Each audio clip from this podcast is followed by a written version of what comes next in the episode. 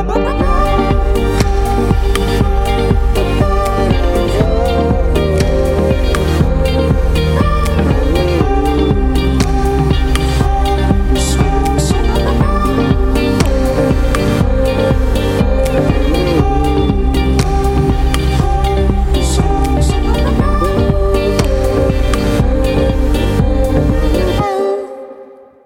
Bonjour à tous, bienvenue dans la Méridienne. Je suis très heureux de vous retrouver pour une nouvelle semaine d'émission.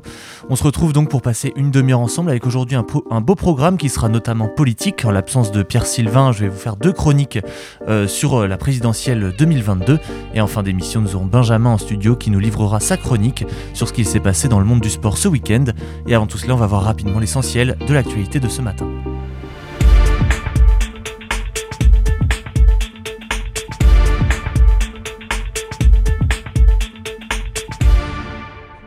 Les États-Unis et la Russie se sont retrouvés dès hier soir à Genève pour tenter de désamorcer la crise explosive qui se joue autour de l'Ukraine. Le vice-ministre russe des Affaires étrangères a déclaré avoir une discussion compliquée et sérieuse avec son homologue américaine. Les points de vue restent antagonistes entre Washington et Moscou. Cette rencontre, elle lance une semaine diplomatique intense puisque, outre les discussions américano-russes en Suisse, une réunion OTAN-Russie est prévue mercredi à Bruxelles, puis une rencontre jeudi à Vienne de l'Organisation pour la sécurité et la coopération en Europe pour inclure les Européens qui redoutent d'être marginalisés dans l'histoire. Les Occidentaux et Kiev accusent les Russes d'avoir massé près de 100 000 soldats à la frontière ukrainienne en vue d'une potentielle invasion et ont menacé Vladimir Poutine de sanctions massives et sans précédent s'il s'attaquait à nouveau à l'Ukraine. Ces sanctions pourraient aller jusqu'à couper la Russie des rouages de la finance mondiale. La répression continue au Kazakhstan où près de 8000 personnes ont été arrêtées après une semaine d'émeutes qui ont fait plusieurs dizaines de morts. Le gouvernement l'a annoncé euh, aujourd'hui. Internet était euh, de nouveau accessible pardon, après des jours de coupure à Almaty, la capitale économique de ce pays d'Asie centrale où les troubles ont été les plus violents. Le pays marque donc une journée de deuil national alors que le bilan exact des violences reste inconnu. Un mouvement de contestation avait débuté le 2 janvier dans l'ouest du Kazakhstan dans la foulée d'une hausse drastique des prix du carburant. Les protestations dégénérées dans les jours suivants à Almaty en émeutes chaotiques marquées par des échanges de tirs, le saccage de bâtiments publics et les pillages de commerce. Ces troubles, euh, c'est une des pires depuis euh, l'indépendance du Kazakhstan et la chute de l'URSS il y a tout juste 30 ans, qui ont conduit le président du pays, Kassim euh, Jomart Tokayev, à demander le soutien militaire de l'Organisation du traité de sécurité collective pilotée par Moscou. Au moins 19 personnes sont mortes et une soixantaine blessées dans un énorme incendie qui s'est déclenché hier dans le quartier new-yorkais du Bronx. C'est ce qu'ont annoncé les pompiers de la ville. Les enquêteurs ont déterminé sur la base d'indices matériels et des premiers témoignages d'habitants que le feu serait parti d'une chambre à coucher et d'un chauffage d'appoint. Eric Adams, le nouveau maire de New York, a annoncé qu'il s'agissait là de l'un des pires incendies de l'histoire de la ville. Environ 200 soldats du feu étaient mobilisés sur place en milieu de journée. New York souffre en divers quartiers d'une immense crise du logement, avec des immeubles parfois vétustes et mal entretenus. Le tribunal fédéral australien a tranché en faveur du numéro 1 mondial de tennis qui s'était vu refuser le droit de défendre son titre à l'Open d'Australie pour raisons sanitaires. En effet, le juge Anthony Kelly a ordonné que la libération de Novak Djokovic intervienne dans les 30 minutes et exigé la restitution de son passeport et de l'ensemble de ses documents de voyage. Elle a estimé que la décision du gouvernement d'annuler son visa était déraisonnable. La Fédération australienne de tennis a accordé une exemption au joueur euh, au motif donc de son infection en décembre pour participer au premier grand chelem de la saison, après que sa demande a été approuvée par deux panels médicaux indépendants. Mais à son arrivée en Australie dans la nuit de mercredi à jeudi dernier, les autorités fédérales lui avaient refusé l'entrée, estimant que ses motifs d'exemption ne remplissaient pas les conditions d'entrée sur le territoire. Grâce à un dispositif de surveillance mis en place, les enquêteurs de la Sûreté départementale du Calvados ont pris un couple domicilié dans les Yvelines en flagrant délit vendredi 7 janvier. Euh, avec 9600 euros de liquide, des jeux de plaques d'immatriculation, des pompes de bidon pour le gasoil qui ont été retrouvés à leur domicile. Cette double arrestation, elle fait suite à une longue série de vols de carburant à la pompe en divers endroits de Normandie. Tout serait parti d'une série donc de vols au préjudice de la société Carrefour entre le 8 novembre et le 17 décembre 2021, chiffré à 8000 litres et 11 830 euros de préjudice, donc des rapprochements qui ont alors mis les enquêteurs sur la piste de vol du même académie dans le Calvados, l'Eure, la Seine-Maritime et les Yvelines, montant du préjudice 64 000 litres, soit plus de 80 000 euros. Vous écoutez La Méridienne sur Radio Phoenix. Voilà donc pour l'essentiel de l'actualité du jour. On va maintenant voir euh, un petit peu ce qui se passe dans le monde politique en l'absence exceptionnelle de, Pierre Sylvain, donc avec un, terrain de jeu qui est très nouveau et très important pour les candidats à l'élection présidentielle. Ce sont les réseaux sociaux. La course à l'Elysée, elle est entravée cette année par un sérieux obstacle, la crise sanitaire, et donc les réseaux sociaux prennent une grande importance là-dedans. Le Premier ministre Jean Castex réunira d'ailleurs euh, demain par visioconférence des chefs de parti et des candidats déclarés pour aborder le déroulement de, la campagne dans ce contexte tendu. Une certitude, le combat va plus que jamais se déplacer sur le terrain du numérique et des réseaux sociaux, parce qu'on peut euh, s'y balader sans masque sur le nez, mais aussi parce que une immense majorité de la population l'arpente quotidiennement. En effet, selon les chiffres de 2021 de l'agence spécialisée OnLiso, 75,9% des Français sont sur les réseaux sociaux, y passant plus d'une heure et demie chaque jour en moyenne. C'est une caisse de résonance donc précieuse pour les politiques qui n'hésitent pas à y investir du temps et des moyens. Mais reste dans tout cela une problématique de fond, comment viser juste et mobiliser des électeurs, car on ne parle plus de deux ou trois plateformes qui ont pu être utilisées euh, il, y a, assez longtemps maintenant avec les balbutiements au moment de la campagne 2007, avec euh, des souvenirs de la NSTV de Nicolas Sarkozy ou l'incursion de Ségolène Royal dans Second Life. Mais il y a une quinzaine maintenant de réseaux sociaux avec chacune ses codes, son langage et son audience. Et les raisons de cette mise en avant euh, sont d'ailleurs détaillées par le journaliste du Monde, David Revaud-Dallon. Euh, d'abord parce qu'il y a un problème d'audience. Euh, on voit que les émissions politiques classiques ont beaucoup de mal à se renouveler. Les grandes émissions politiques qui faisaient beaucoup d'audience autrefois sur des, sur des débuts de, soirée, on voit que voilà, ça, ça tend depuis des années à péricliter. Euh, donc effectivement, il y a beaucoup, de moins, beaucoup moins de monde qui regarde ces émissions. Et par ailleurs, il y a un public, les jeunes, euh, qui sont totalement hors circuit traditionnel, je dirais, et que euh, qui doivent être approchés, qui doivent être, je dirais, contactés par les politiques par d'autres d'autres moyens. Et mm. donc là, je ne suis pas trop, je suis pas tout à fait d'accord avec Bruno dans le sens où je ne crois pas que ce soit une mode. C'est euh, c'est le fait que les politiques aient recours à ces influenceurs, à ces, euh, à ces personnalités bien connues des jeunes et qui, pour nous le sont beaucoup moins. Pourquoi? Parce que je pense qu'on est rentré dans une nouvelle ère et qu'il va falloir diversifier euh, les angles d'attaque pour toucher des catégories extrêmement différentes. Euh, alors pour nous, bien sûr, ça peut peut-être paraître un petit peu gadget, euh, etc. Mais voilà, le fait que Gabriel Attal rencontre des influenceurs, des influenceuses, le fait qu'Emmanuel Macron lance un défi aux fameux influenceurs que sont Carlito et, et, McFly, voilà, c'est des choses qui sont qui ne sont pas dans l'ordre euh, naturel de la politique pour nous journalistes, mais qu'il va falloir, je pense, intégrer et qui vont, euh, à mon avis, se développer parce que les réseaux se développent, euh, parce que les jeunes vont y être de plus en plus. Et effectivement, je pense que ça va être pour les prochaines campagnes, ce qui n'était pas le cas jusque-là, mais on va le voir pour la prochaine campagne présidentielle dès 2022. Je pense que les réseaux sociaux vont jouer un, un rôle absolument majeur et inégalé jusqu'ici. Et d'ailleurs, parmi les principaux candidats, on a listé, euh, chacun a sa stratégie, selon son électorat et selon ses aspirations. D'abord, il y a ceux qui ont investi les plateformes depuis bien longtemps et qui misent davantage sur le souffle euh, des derniers mois de campagne. Et dans la première catégorie, donc, on a Jean-Luc Mélenchon, qui est souvent cité en exemple. Euh, les réseaux sociaux les plus récents n'ont déjà plus de secret pour le candidat de la France insoumise, puisque c'est le seul à avoir véritablement lancé sa chaîne Twitch et qui vient de passer le million d'abonnés sur TikTok. Une vidéo de 10 secondes publiée le mois dernier dans laquelle on le voit blasé par un discours d'Emmanuel Macron sur des paroles du rappeur Nanke, accumulé 860 000 likes et plus de 36 000 commentaires, ça paraît ahurissant. Et plus globalement, la France insoumise estime que les réseaux sociaux font partie des outils principaux pour convaincre les électeurs, en s'appuyant sur la personnalité du patron. Ce dernier donc va facilement chatter en direct sur Twitch dans un style décontracté ou parler du dernier bouquin qu'il a aimé entre deux analyses géopolitiques sur YouTube. L'invité surprise maintenant, Eric Zemmour, quant à lui, il est sans conteste celui qui fait le plus de bruit sur les réseaux sociaux depuis quelques semaines. En décembre, porté par l'annonce de sa candidature et ses premières apparitions en tant que prétendant, il a, selon les chiffres d'un baromètre lancé par France Inter et VisiBrain, compilé 5,3 millions de posts le citant, laissant loin dans le rétro sa dauphine Valérie Pécresse 1,2 million.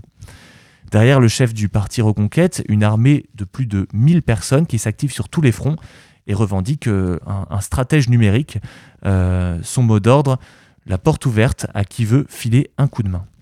En attendant l'entrée dans la danse d'Emmanuel Macron, donc, euh, dont les, comptes Facebook, Twitter et Instagram regroupent assez logiquement le plus d'abonnés selon sa fonction, d'autres équipes se mettent en ordre de bataille en ce début de mois de janvier, avec notamment le pôle numérique de Valérie Pécresse qui va peu à peu atteindre la trentaine de personnes, avec une idée assez claire qui est d'investir un réseau social uniquement si on a quelque chose à y dire, car la manière d'investir un nouvel espace est primordiale. Les réseaux sociaux sont une matière qu'on peut qualifier d'inflammable, mieux vaut parfois s'abstenir que y aller la fleur au fusil et susciter un rejet de la part des utilisateurs. Les enquêtes montrent en effet une défiance assez forte à l'égard des politiques qui sont présents sur les réseaux sociaux. Il faut être assez prudent et rester cohérent, sinon ça peut être interprété plutôt comme de la démagogie ou de la récupération. Et c'est aussi dans le sens du discours d'Europe Écologie Les Verts qui assure se concentrer sur le fond plutôt que sur les chiffres, puisque Yannick Jadot n'apparaît pas dans le top 5 des principaux réseaux sociaux. Plus encore que de convaincre, euh, chose qui se fait plutôt sur le temps long, les réseaux sociaux sont un moyen d'attirer l'attention, notamment médiatique, pour toucher sa cible par ricochet, en gardant toujours en tête l'essentiel, ces outils ne serviront vraiment que si les sympathisants qu'ils ont permis de mobiliser occupent le terrain le moment venu.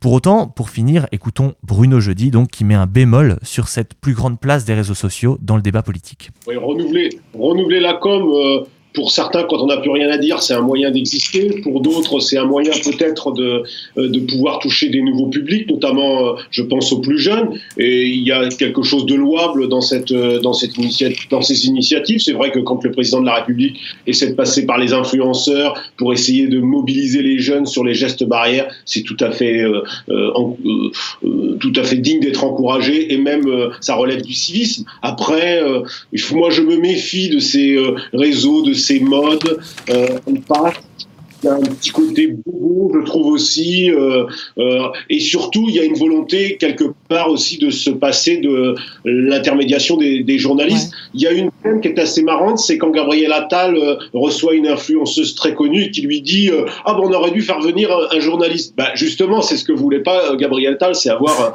un journaliste. Donc c'est assez marrant de voir que de toute façon, à l'arrivée, euh, ça se termine toujours à la télévision euh, dans les, les, bas et les grands messes. Donc euh, c'est intéressant, mais ne surinterprétons pas ce genre de, de mode qui passera. Il y a quelques réseaux sociaux qui évidemment sont très importants, Facebook et d'autres. Après, je vois, il y a Clubhouse, tout le monde s'emballe pour ça, c'est 40 000 personnes. bon, Twitch, on verra. Jean-Luc Mélenchon l'avait déjà utilisé.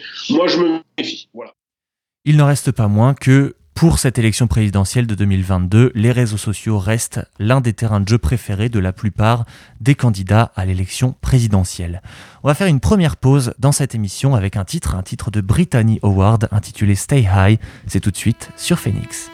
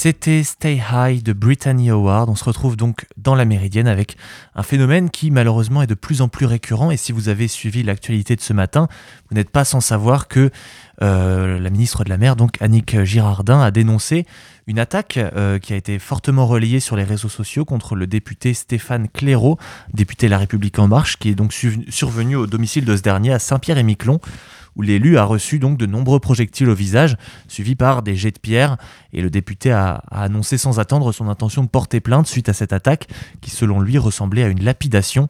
Stéphane Clairaut donc a raconté qu'il attendait les manifestants qui devaient passer devant son domicile afin de pouvoir discuter avec eux. Il avait une voiture qui, qui était chargée d'algues, donc de goémon, et les gens ont commencé à lui en lancer à la figure. Et ça, c'est euh, le symptôme du moment. Les agressions et les menaces de mort se sont multipliées ces dernières semaines, notamment à l'encontre de députés de la majorité, qui a approuvé cette semaine en première lecture le projet de loi transformant le pass sanitaire en passe vaccinal. Euh, et plusieurs d'entre eux donc, ont publié sur les réseaux sociaux les menaces de mort qu'ils ont reçues et annoncé leur intention de porter plainte.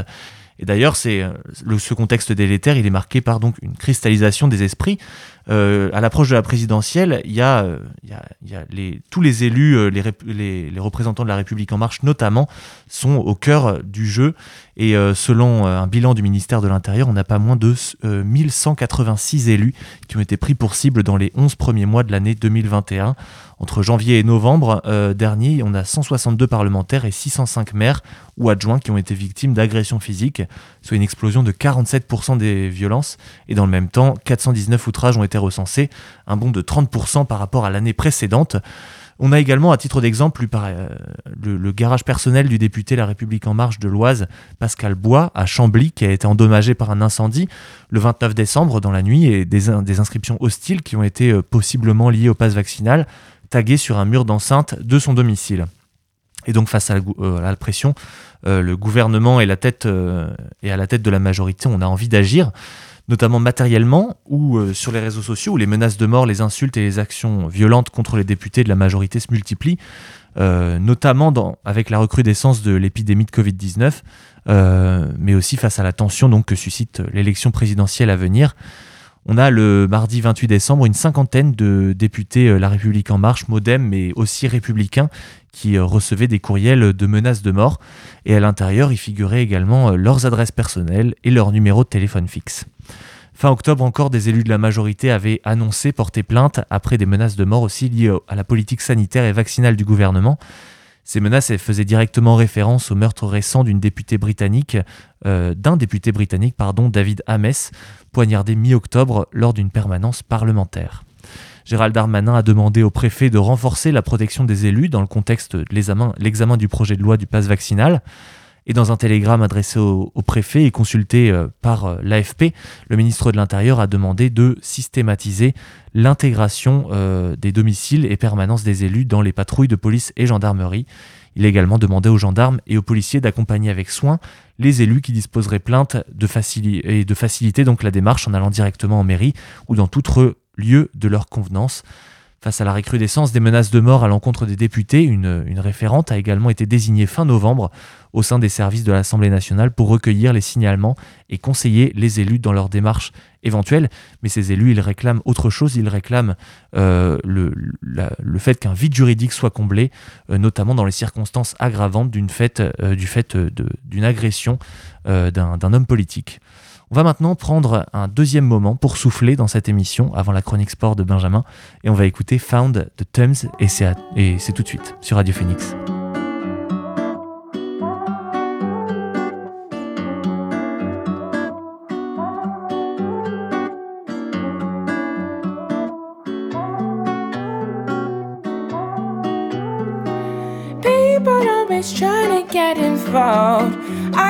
Like I'm done and don't know where to run. People always trying to take a bite out of my mind. If you need a fight, maybe we could start. I feel like I might just be coming undone. Tell me why you can't be found. It's so unreasonable. I know you.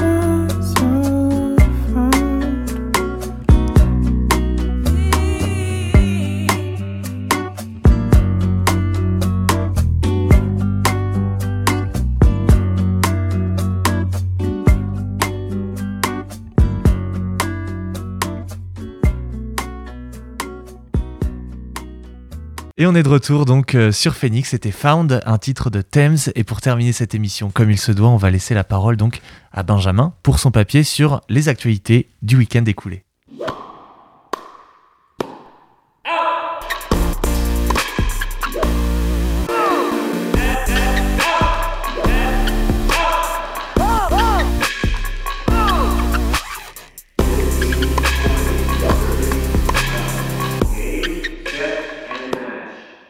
Salut Benjamin ce, Salut. dé- ce début d'année, il est donc difficile pour le sport canet entre perturbations liées au Covid et défaites. Euh, 2022 débute euh, de la plus mauvaise des manières, malheureusement.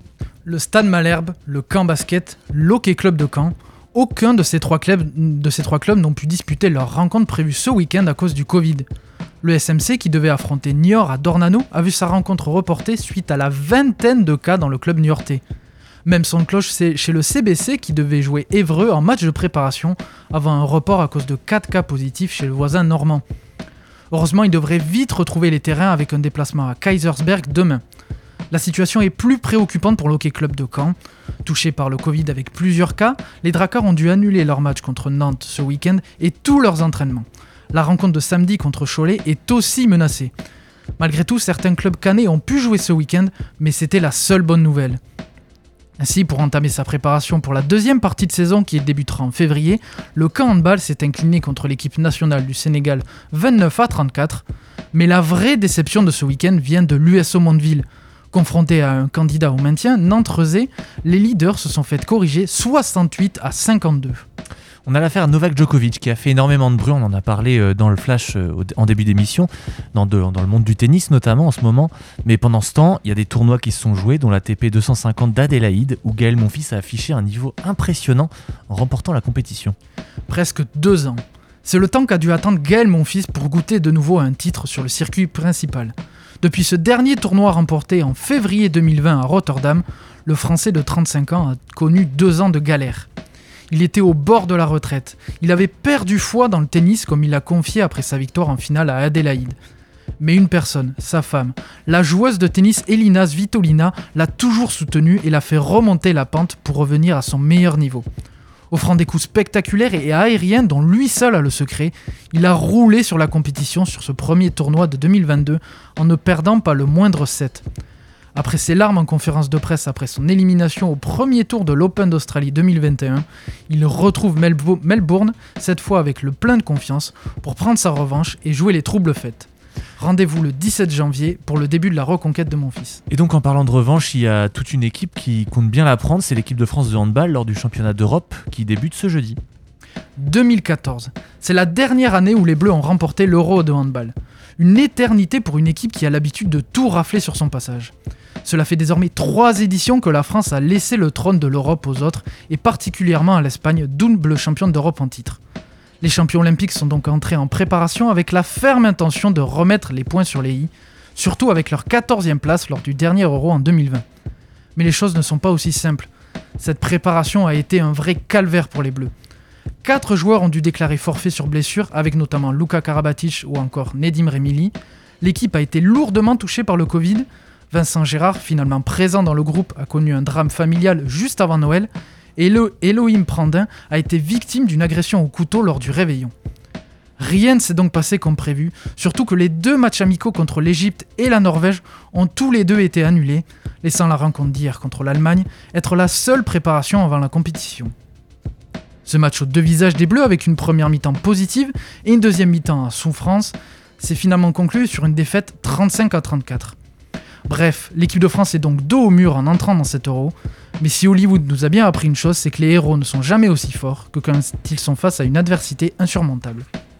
On a pléthore de, stars euh, dans le monde euh, du, ski, notamment Fillon Maillet, Perrine Lafont, euh, Chloé Trespeuch. Le ski alpin, il a moins d'un mois des Jeux Olympiques d'hiver et il est temps d'ouvrir donc une page sport d'hiver pour voir l'état de nos sportifs avant la cérémonie d'ouverture des JO de Pékin qui aura lieu le 4 février prochain. Et parmi eux, il y en a un qui est déjà en, forme olympique, c'est Quentin Fillon-Maillet en, en, biathlon. Orfilsen, le grand bornand, Oberhof. Trois poursuites, trois pistes, trois victoires pour Quentin Fillon-Maillet. Le Jurassien est en feu en ce moment avec trois succès consécutifs sur les poursuites en Coupe du Monde. Trois victoires qui lui permettent d'être le meilleur biathlète du monde en poursuite, symbolisé par un dossard rouge de leader de l'épreuve. Un dossard qui sera également teinté de jaune lors de la prochaine poursuite. Ainsi, grâce à ses performances sur les autres épreuves, le sprint, l'individuel et la mass start, le Français de 29 ans est aussi porteur du dossard jaune de leader du classement général de la Coupe du Monde. Un dossard jaune qu'il a pris hier à un autre Français, Émilien Jacquelin. Tout le monde est donc en ordre de marche dans le biathlon français, direction Pékin et ses médailles tant convoitées. Quentin Fillon-Maillet, il a donc confirmé qu'il est le patron du biathlon mondial en ce moment, et pendant ce temps, la française Perrine Lafont a rappelé que c'était elle la patronne du ski de boss mondial. Trois semaines après sa lourde chute à l'Alpe d'Huez, Perrine Lafont a remis les points sur les i ce week-end sur les pistes québécoises du Mont-Tremblant. Elle a d'abord rassuré tout le monde avec une deuxième place lors de la première course vendredi, avant d'atomiser la concurrence samedi. Sur son run de super finale, l'Ariégeoise signe un magnifique score de 82,55 pour décrocher la victoire, alors qu'aucune de ses adversaires n'a franchi la barre des 80 points. Une barre que la Française de 23 ans a quant à elle passée lors de la super finale donc, mais aussi en qualification et en finale, où elle a à chaque fois terminé à la première place. Bref, au-delà du résultat, c'est surtout par la manière que Perrine Lafont a rappelé qu'elle était la meilleure sur le circuit et qu'elle est toujours là pour défendre son globe de cristal et qu'elle sera là pour défendre son or olympique. Et donc on a une autre, euh, une autre française qui monte en puissance, c'est Chloé Trespeuch en snowboard cross. Après une cinquième place et une troisième place, Chloé Trespeuch continue sa montée en puissance avec une étape de Coupe du Monde en Russie couronnée par deux deuxièmes places. La Française, bien décidée à retrouver une médaille olympique après son bronze de Sochi et se venger de sa cinquième place au JO de Pyeongchang, se donne donc les moyens de, son, de ses ambitions. Face à elle, elle retrouvera sûrement l'américaine Lindsay Jacobellis, qui a terminé troisième des deux courses du week-end, et surtout la britannique Charlotte Banks. L'ancienne membre de l'équipe de France, double vainqueur en Russie et leader du classement général de la Coupe du Monde, sera la plus grande rivale de Chloé Trespeuch, deuxième de la Coupe du Monde dans sa quête vers l'or olympique. Les choses deviennent donc assez intéressantes à bien des niveaux pour le sport français avant les JO, mais il existe encore un bémol avec le ski alpin, qui a connu un week-end assez difficile. Rien ne s'est passé comme prévu pour les Français. Le géant a d'abord lancé un week-end qui s'annonçait difficile avec Alexis Pinturo, vainqueur du gros globe de cristal la saison dernière, qui a dû se contenter d'une troisième place alors qu'il avait terminé deuxième lors de la première manche. Mais c'est surtout sur le slalom que le, ski, euh, français a lourdement souffert. La star du ski, Alexis Pinturo, a chuté lors de la deuxième manche, Deuxième manche auquel n'a pas, pris, part Clément Noël après une élimination pour la première descente alors qu'il est un spécialiste de la discipline et sur le podium du classement général du slalom. Mais la vraie souffrance vient de Victor Muffajandé. Le Français de 32 ans a lourdement chuté lors de la première manche de slalom avec une fracture du péroné, mettant fin à sa saison et à ses rêves olympiques. Il y a malgré tout une bonne nouvelle sur ce week-end pour le ski alpin français avec Tessa Worley. La Française confirme sa bonne forme après sa victoire fin décembre avec une deuxième place lors du géant samedi et prouve qu'elle sera elle aussi au rendez-vous de Pékin dans moins d'un mois. Merci beaucoup Benjamin, on se retrouve donc dans une semaine pour une nouvelle page sportive. Et c'est la fin de cette émission de la Méridienne. Merci à tous de l'avoir suivi, merci à Benjamin, merci à Guillaume d'avoir participé à la construction et à la réalisation de cette émission.